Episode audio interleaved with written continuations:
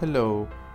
From the Moscone Center in San Francisco, California, this is the 2017 ASPN Annual Meeting Podcast, a discussion of the latest scientific and clinical advances presented at this year's annual meeting. My name is Ibrahim Shatat, Chair of the American Society of Pediatric Nephrology Communications Committee. I'll be your host, and with me, I have a wonderful panel to discuss today's meeting highlights. Hello, this is Debbie Gipson, and I want to welcome you to the podcast from the third day of the ASPN meeting 2017 in San Francisco. If I can, I'll ask others to introduce themselves. Hi, I'm Sandi Amaral, and I'm the ASPN Program Committee co chair this year. Hi, I'm JJ Zaritsky from AI DuPont Hospital for Children.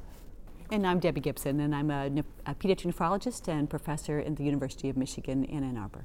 Um, I had a, a, great day and was able to attend a lot of the sessions, but the one I'd like to um, update you on is uh, one of the um, sessions that I helped uh, organize, which uh, was co sponsored by the ASPN Workforce, Sympo- or Workforce Committee, excuse me.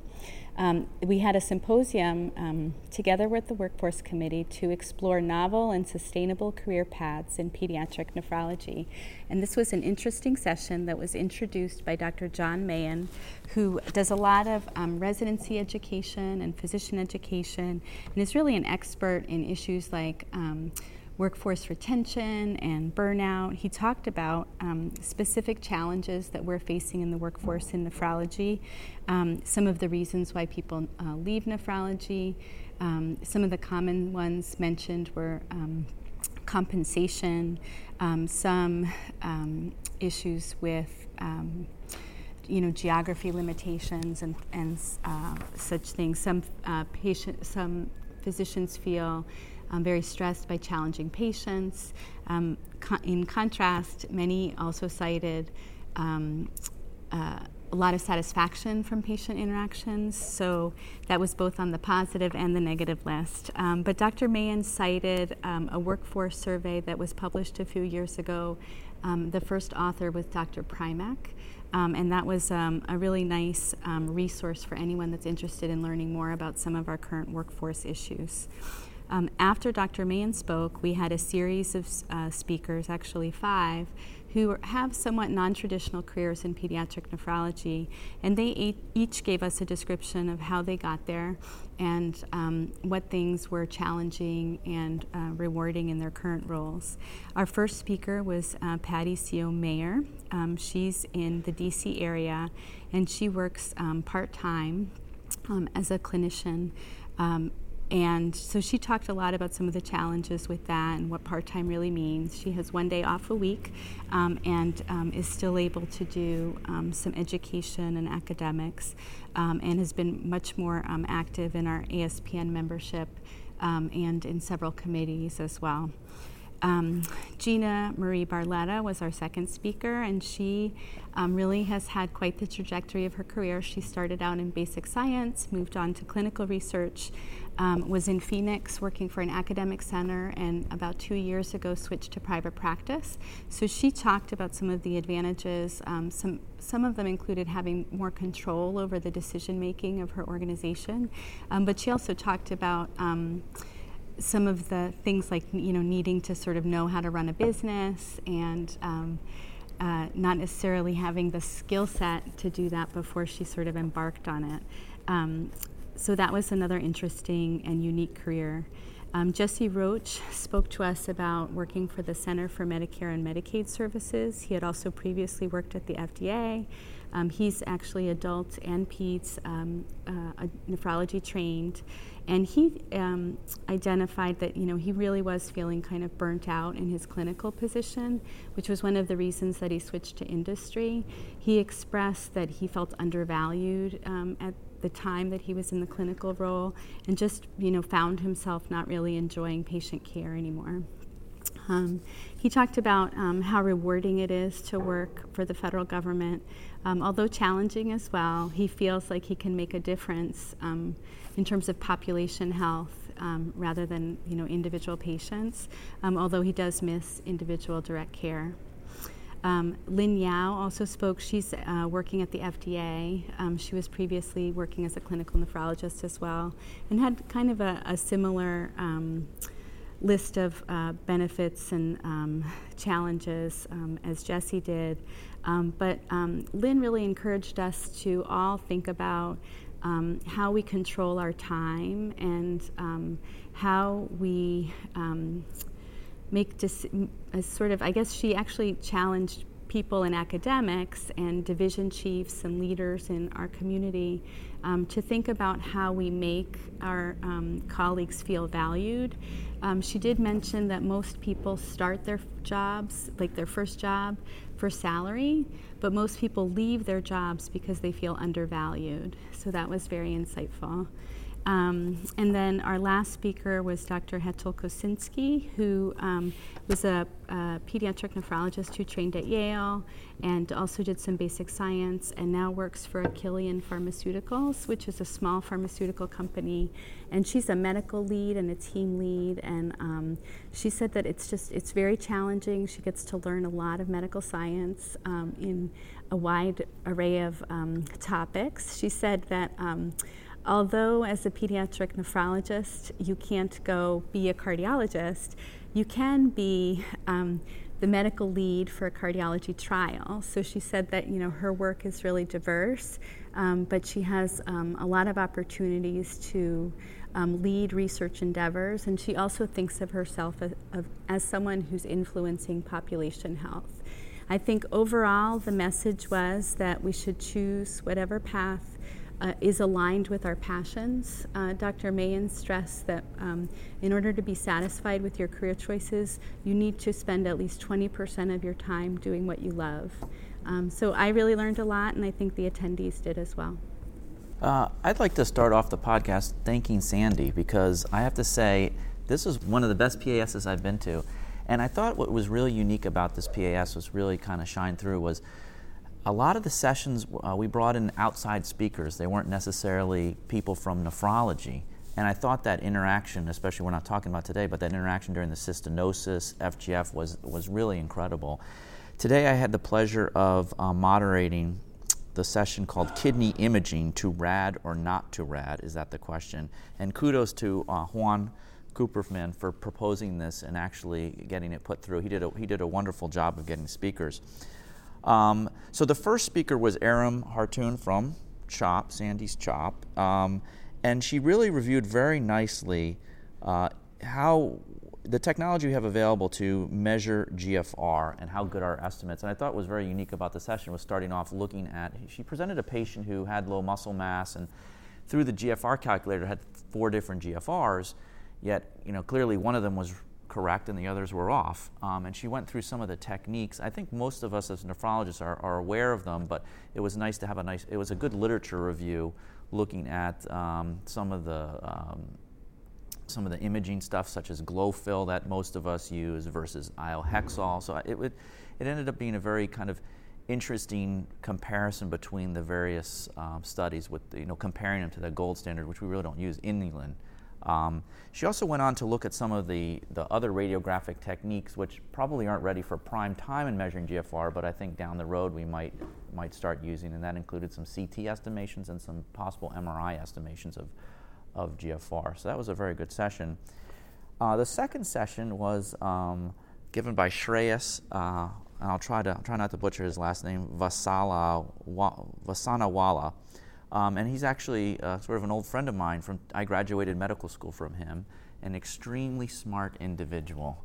Um, and he, he went over MRI urography and functional MRI in children. And I thought it was a very good session uh, for us to get it. You know, a lot of times we order a scan, we're not completely, we don't completely understand the technology, what it's, it's meant for, and we have to rely on our uh, radiologists to help us out. I thought he did a very nice job in talking to us in sort of nephrology terms what the, tech, what the technology is, what its limitations are, and how they, they go through the scan. I thought one of the very interesting things was how, you know, what he recommended for, for using the MR urogram was really precise anatomy. But it could also be used for function, like differential function, but you have to compromise whether you want to use it for function or for or anatomy. I he went through a very nice um, discussion on that. Uh, what was especially impressive is how I guess ma- right now manually they kind of they, they use this 3D imaging and it can take up to 24 hours to process an MR urography test, but uh, that um, computers are basically able to take over that task. So I think in, in the future we'll have this technology available even at very small centers. Um, he then also talked a bit, it was, was, nice, he didn't just focus on MRI urography, but talked about some other stuff. He talked about um, the use of ferumoxytol, an iron based contrast agent, which we've talked about before, but he pre- presented some very nice indications for its use. Also talked about MRI um, time of flight, where you could actually image people's vessels without using any contrast. So, a very nice uh, discussion. Uh, the next next was almost almost getting to science fiction with uh, Jesse Courtier. I think he's from uh, UCSF, I believe. And sh- by the way, Shreyas was from Stanford. Um, and he actually talked about this uh, unique technique. Uh, it's called diffusion tensor imaging for monitoring of renal transplant rejection. And it's not quite ready for prime time, but basically, he's able to use this imaging technique to look at the anatomy of, uh, using MRI to look at the anatomy of the kidney and look for disruption of the normal architecture, which you could imagine you could use to predict or use as a, as a, as a technique to predict whether a patient had um, rejection or not. And he presented a study they had done where right before they had done, well, the, the, the patient underwent a biopsy to look for rejection, and then they imaged that exact area uh, and then sort of did a sensitivity analysis to see how, how well they could predict what either the, whether they had rejection or not or what the Banff criteria. I think the end result was that it's not quite ready for prime time, but it, it holds future. And you think about uh, what's going to be available to us as the magnets get fancier and the imaging gets fancier. Uh, I think the most promise was basically two things. One is you know, maybe making that decision, are you going to biopsy the patient in the first place? It won't, someone brought a very good point that it's not going to help you differentiate between cellular and humoral rejection, but also this idea of maybe being able to follow serial images of the kidney, especially looking for fibrosis, progressive fibrosis of the kidney. And then someone brought up an excellent uh, point. Um, uh, Twombley from uh, South Carolina brought up the point. She was joking around that when she biopsies a kidney, she always manages to hit the scar, and how you could maybe pre-image the kidney to pick a good part of the kidney to actually try to biopsy. And then finally, we had a very nice uh, discussion uh, or presentation from uh, Lawrence Baskin, who's a urologist at UCSF. And I thought he gave a very practical um, view from a urology standpoint about the techniques he uses to make surgical decisions. Uh, he kind of went through the, the through a vast presentation of, of from MC, MCD, multicystic dysplastic kidney disease, to signal, signal kidney, to a lot of sort of complex stuff, and explained on his take on um, imaging and what, what he uses. He presented some interesting data suggesting that, he's going to obviously try to publish it on multicystic dysplastic kidneys, that if you, by, by age two or three, if you see compensatory hypertrophy of the contralateral kidney, that, that the, the need to continue to monitor that patient for involution of the, of the bad kidney or the multicystic kid, dysplastic kidney is, he didn't really feel was necessary. You still needed to follow them for, for uh, signal kidneys. I thought he also had a lot of kind of practical advice about how he's imaging children um, uh, now. Ex- for example, for someone who's born with, you know, do you do, still do the VCUG? He does for neonates, and talked, uh, got a little bit into it about, you know, the uh, the topic which we you know, we spend a lot of time talking about reflux and presented his his his uh, his view on it. But I thought overall the the um, it was nice having um, the outside speakers, and it was just sort of a nice overview going over some basic imaging techniques to to, mon- to measure GFR, all the way through some kind of futuristic stuff to figuring out if we can figure out rejection without a biopsy. So it was, I thought it was a, it was a really great session. And I will, I'll just, I'll tell everybody out there that I think that the, the sessions that we had at this PAS were just incredible for that fact of having some outside experts um, come in and, and talk. Jon, welcome. We'll, uh, we'll, we'll bring you in in a moment so that you can introduce yourself and walk us through um, what was essentially your favorite session or your assigned session from today, if that's all right. So I'm Debbie Gipson. Uh, again, my uh, was my pleasure to speak at the glomerular disease um, workshop and novel therapies.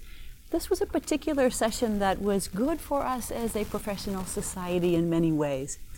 It reminded us that we have a number of, of course, patients with rare diseases that are represented within our community. And those patients with rare diseases oftentimes have what we would consider to be both suboptimal therapies, suboptimal outcomes, side effects that are generally unacceptable and untenable when you ask the patients and their families uh, what's happening today in their disease experience. But it also reminded us that as a discipline, we have therapeutic options that are being explored through mechanisms of action, through a case series, and, and then sometimes into clinical trials.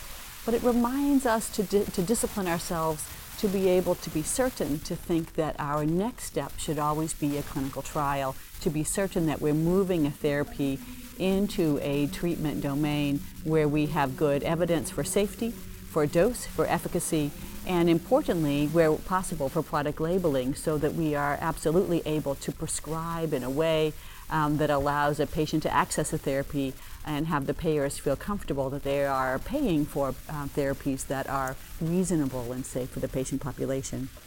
We talked about four specific examples in this particular session. Um, the first was talking about um, rituximab, and rituximab is an agent that has uh, really very commonly come into the disease and treatment experience of patients, our children with nephrotic syndrome, um, and other conditions, but oftentimes in that nephrotic syndrome domain.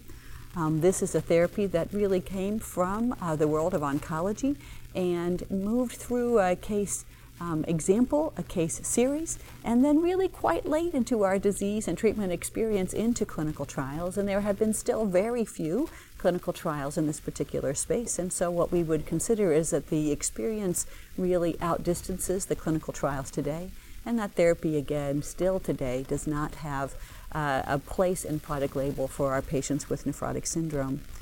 Uh, there are new agents, and the new agent also as a CD20 uh, mechanism of action is. Ofatumumab, it's a difficult name to say, but there we are. Um, and it's called a fully humanized monoclonal antibody, again developed for other disease entities, so the consideration is for drug repurposing concerns about that particular agent. Um, for very minimal experience that has been published is more transfusion reactions are being reported and more serious transfusion reactions than uh, we're seeing with rituximab. Um, but there is a clinical trial that has uh, been designed and is preparing to launch, which is encouraging to the nephrology community to enroll approximately 140 children to randomize them between rituximab and ofatumumab to be able to assess the, uh, the relative ability to control patients with nephrotic syndrome. Um, other agents that were explored during this session uh, was one that was historical, um, that gave us the historical view and also a chance to look ahead. So Acthar, ACTH, is an agent that was used in the 1950s for the treatment of children with nephrotic syndrome at a time when there were not really other therapies just following on the heels of things like good medical care from a dietary perspective, uh, good control of uh, infections with antibiotics that had just changed the ex- life expectancy of a child in remarkable ways, where mortality prior to antibiotics and good dietary control was about 60% in our children with nephrotic syndrome and diminished to about 40%. Then ACTH came uh, on the, to the forefront and began to be used. And while uh, those uh, children that were exposed to ACTH appeared to have very good response to that therapy, um, it was felt by the end of the 1950s that uh, that therapy had, while good effect, also the expectation was relative equivalent effect from oral agents of prednisolone. And that really became what was described as the time where ACTH was put generally back on the shelf, and prednisone and prednisolone generally took over in that first line management of patients with nephrotic syndrome. Fast forwarding until the, the 2015 and 2017 variety folks have been looking at ACTH thinking about um, its potential to act at a melanocortin receptor. Um, and that particular receptor pathway is a little bit complicated because it has uh, effects in many areas. And so the question really becomes which receptor, uh, at what time, um, and is there a way to target that particular receptor outside of the, steroid, the steroid related effects of ACTH? That yet is futuristic and unknown. Um, ACTH is undergoing clinical trial testing in children with nephrotic syndrome today. Um, there is a trial called Atlantis that is enrolling and comparing ACTH um, against uh, children with, um, with active uh, nephrotic syndrome, and the goal is to compare that to um, treatment with prednisone as an episodic treatment during flares. Um, so that there, that particular clinical trial has been ongoing for about two years and continues to have a significant patient population to enroll. But the hope is that that will provide additional uh, current day uh, information about ACTH therapy. Additional um, options for uh, management of um, nephrotic syndrome were also explored using a humanitarian uh, device called um, LDL apheresis. This particular device was approved for use and in very specific in children with FSGS under humanitarian circumstances for children who have a preserved GFR or children who are post-transplant with recurrence. Um, this is a very specific way that this particular device can be used, and it can be used because it's under IRB approval, a patient family is consented, they have the right uh, qualifying characteristics, they're provided educational material, the devices are actually used in a very specific way, and the experience of those patients are actually reported back. And that allows the FDA to be able to monitor those devices and the ways that that particular agent or device is being able to be used and be effective in this pediatric population. Um, it is a limited release for this particular device, and that becomes really important. And while the review of the available information uh, was, uh, was brought to bear during this particular session, the numbers of patients uh, for children with nephrotic syndrome who've been exposed to this particular device are very few and uh, mostly in Japan, the origin of the device. And so there's much to learn about this particular device, and there was encouragement of the pediatric nephrology community to really use this device responsibly, to report the information responsibly so that we can all have a collective learning moment. There certainly is an ongoing study, and this again requires consent and, uh, and data collection. And, and again, for each of these sessions, the goal or presentations, the goal was to collectively work as a community to generate data to help us to make better decisions going forward. We talked a little bit about eculizumab and C3G, and this particular agent and other agents that work in the, the complement mediated space is actually quite an important agent that we have talked about. And again, this ultra rare disease, and um, and again, clinical trials are ongoing for these agents, um, and additional novel agents were identified. This becomes an incredibly important topic because eculizumab has a need for more clinical trials a need for clinical trials in the pediatric space or as a pediatric and adult combined clinical trial. So we might consider that to be a lifespan trial opportunity that needs to be conducted so that, again, our uh, society can act responsibly in the prescribing of these medications. And finally, we talked about abatacept, which is a therapy which uh, works against the CD80 as a target. And uh, abatacept, again, is under investigation as a clinical trial, testing uh, children and adults with FSGS with active disease. Uh, this particular um, agent is under study, uh, under study with a crossover design, and uh, with the goal in, in this particular uh, idea is to identify patients who have the ability to respond to therapy with, our, with the goal to minimize essentially side effects by the exposure to our traditional medications of corticosteroids and calcineurin inhibitors and all the other agents that we're quite used to. So again, that study is open um, in the United States and actively enrolling. And our hope is that uh, that particular trial, like all the other uh, drugs that are under study today in the pediatric nephrology space, has an opportunity to enroll promptly um, that answers can be generated and that uh, we can really inform the future uh, prescribing practice and management of our patients with uh, pediatric rare kidney diseases. It was kind of a very lively discussion based on the fact that we use a lot of drugs off label. Um, and really, the, the, the, the theme was the need to really study these drugs in a very controlled or devices that can be it matter of that in a very prospective, controlled manner, so that we can really get usable information, not these one-off cases, anecdotal uh, stuff. And I, I, will put a little plug in for the liposorber study that I'm a co-PI on, uh, and you can read about it on the on the um, uh, clinicaltrials.gov if you're interested in. Uh, uh, it really does come down to pediatric nephrologists giving up their certainty, which is in many cases undeserved certainty and, and giving up control because to enroll a patient in a clinical trial means you don't necessarily get the, the treatment that you might prefer for your patient, but you have to recognize the, the good for the community of patients Um, and, and, and I think that will take a little bit of a frame shift. I think sometimes we are, as a society, our own worst enemies because it's our responsibility to um, select and prescribe therapies for our patients where we have a real knowledge of their safety and their expected efficacy um, and their long-term uh, long-term impact on prognosis.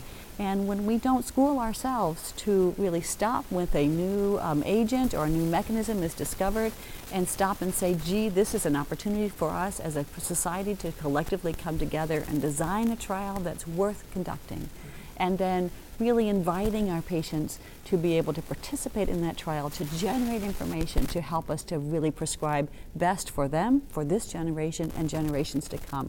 That takes discipline. Other professional societies are able to, to achieve that, and I'm certain that the pediatric nephrologists in North America are similarly able to do that. It's almost like we, we need to do an autopsy on clinical trials that didn't work to figure out where the lesions are and, and to inform all of us in pediatric nephrology um, as practitioners as well as individuals that might be interested in developing trials uh, where the weaknesses are you know what what what things should not be repeated right right deb That's i mean right. it's like Absolutely. like this this trial didn't work there's there's there's right. it, it, we need to do an autopsy Exactly. Or we could consider that to be a lean project. We can Yes. get right on that. yes yeah. I think there was a common theme today um, in Dr. in that session in the morning. Dr. Smoyer sort of wrapped it up, challenging us all to um, push ourselves forward, and he emphasized working uh, early in the process with the FDA, and then later in the novel career paths. Um, Dr. Lynne Yao showed a slide um, in which she demonstrated that um, most trials take it takes about nine years in children for a drug once it comes out and people sort of start using it um, to get actually approved for children. And she said that her job is to, and as other pediatricians that, that, work at the FDA, they're really focusing on reducing that time from something coming out in, you know, and being available to actually knowing that it's safe and um, how to use it appropriately and, and safely for children. Um, and so that was really a, a common thread today, um, which was, it was funny to see it sort of at the beginning of the day and then it came up again at the end of the day. And um, Dr. Yao really encouraged us to sort of reach out to her. You know, she's on our side, and um, she's really trying to foster some collaboration so that we do um, sort of make these discoveries and um, advance science in, in a, um, a scientifically rigorous way, but in a way that's safe and efficacious for our kids. And, yeah, and, and to your and your point, Sandi, uh, Sandi um, the gap between adult uh, indication and pediatric indication was nine years back in the early 2000s, and fast forward to you know the recent five years, it's still nine years. So it's not been narrowed at all. Jon, could you give a plug for the, the leadership course that Sandi and I just went through, and we're we're huge fans of, and I want everybody out there in the internets, as my mother calls it. Sorry, mom. Uh, Thanks, JJ. Actually, you probably need to be doing the plug. So, yeah, this is Jon Mahan, in pediatric nephrology at Nationwide Children's. And as JJ just teed it up for me, uh, we did announce that we will be doing our fourth cohort of the ASPN Leadership Development Program. This uh, group is a cohort uh, process um, where individuals that uh, sign up and are accepted uh, move through a series of activities focused around uh, live uh, leadership development sessions that coincide with ASN starting in this 2017, uh, with the second session at next year's PAS ASPN session in 2018, culminating in the final ASN 2018. During that time, um, the individuals participating uh, receive a uh, leadership development competency 360, which many of our participants said was the real nugget, was, was the ability to get, get a, a real look at their competencies through the eyes of others and to, and to get our, the help of our executive coach who works with each of, of our uh, leadership development participants to work on gaps in their, in their uh, leadership competencies. But in addition, with uh, the addition of a mentored project and a mentorship group uh, with the third cohort, I think we've uh, we've seen even more engagement with the activity. So we clearly want the participants to gain more knowledge about leadership um, content and understanding skills, but we also want to see them get a chance to put some of that into practice and develop some skills. So, so yeah, we've had 38 individuals go through the, the first three cohorts, and, and uh, it's been uh, actually three of uh, those graduates are sitting in, in, at this table right now. So, so yes, yeah, yeah. Ibrahim was in the first cohort, I yes. think. Yeah, first cohort. Yeah. That's fabulous. Well, folks, I want to thank you so much for spending your evening today to summarize day three of ASPN 2017. You did a fantastic job representing uh, both your experiences, your sessions, and uh, making sure that we had a lively discussion. Thank you so much, and enjoy the rest of the meeting.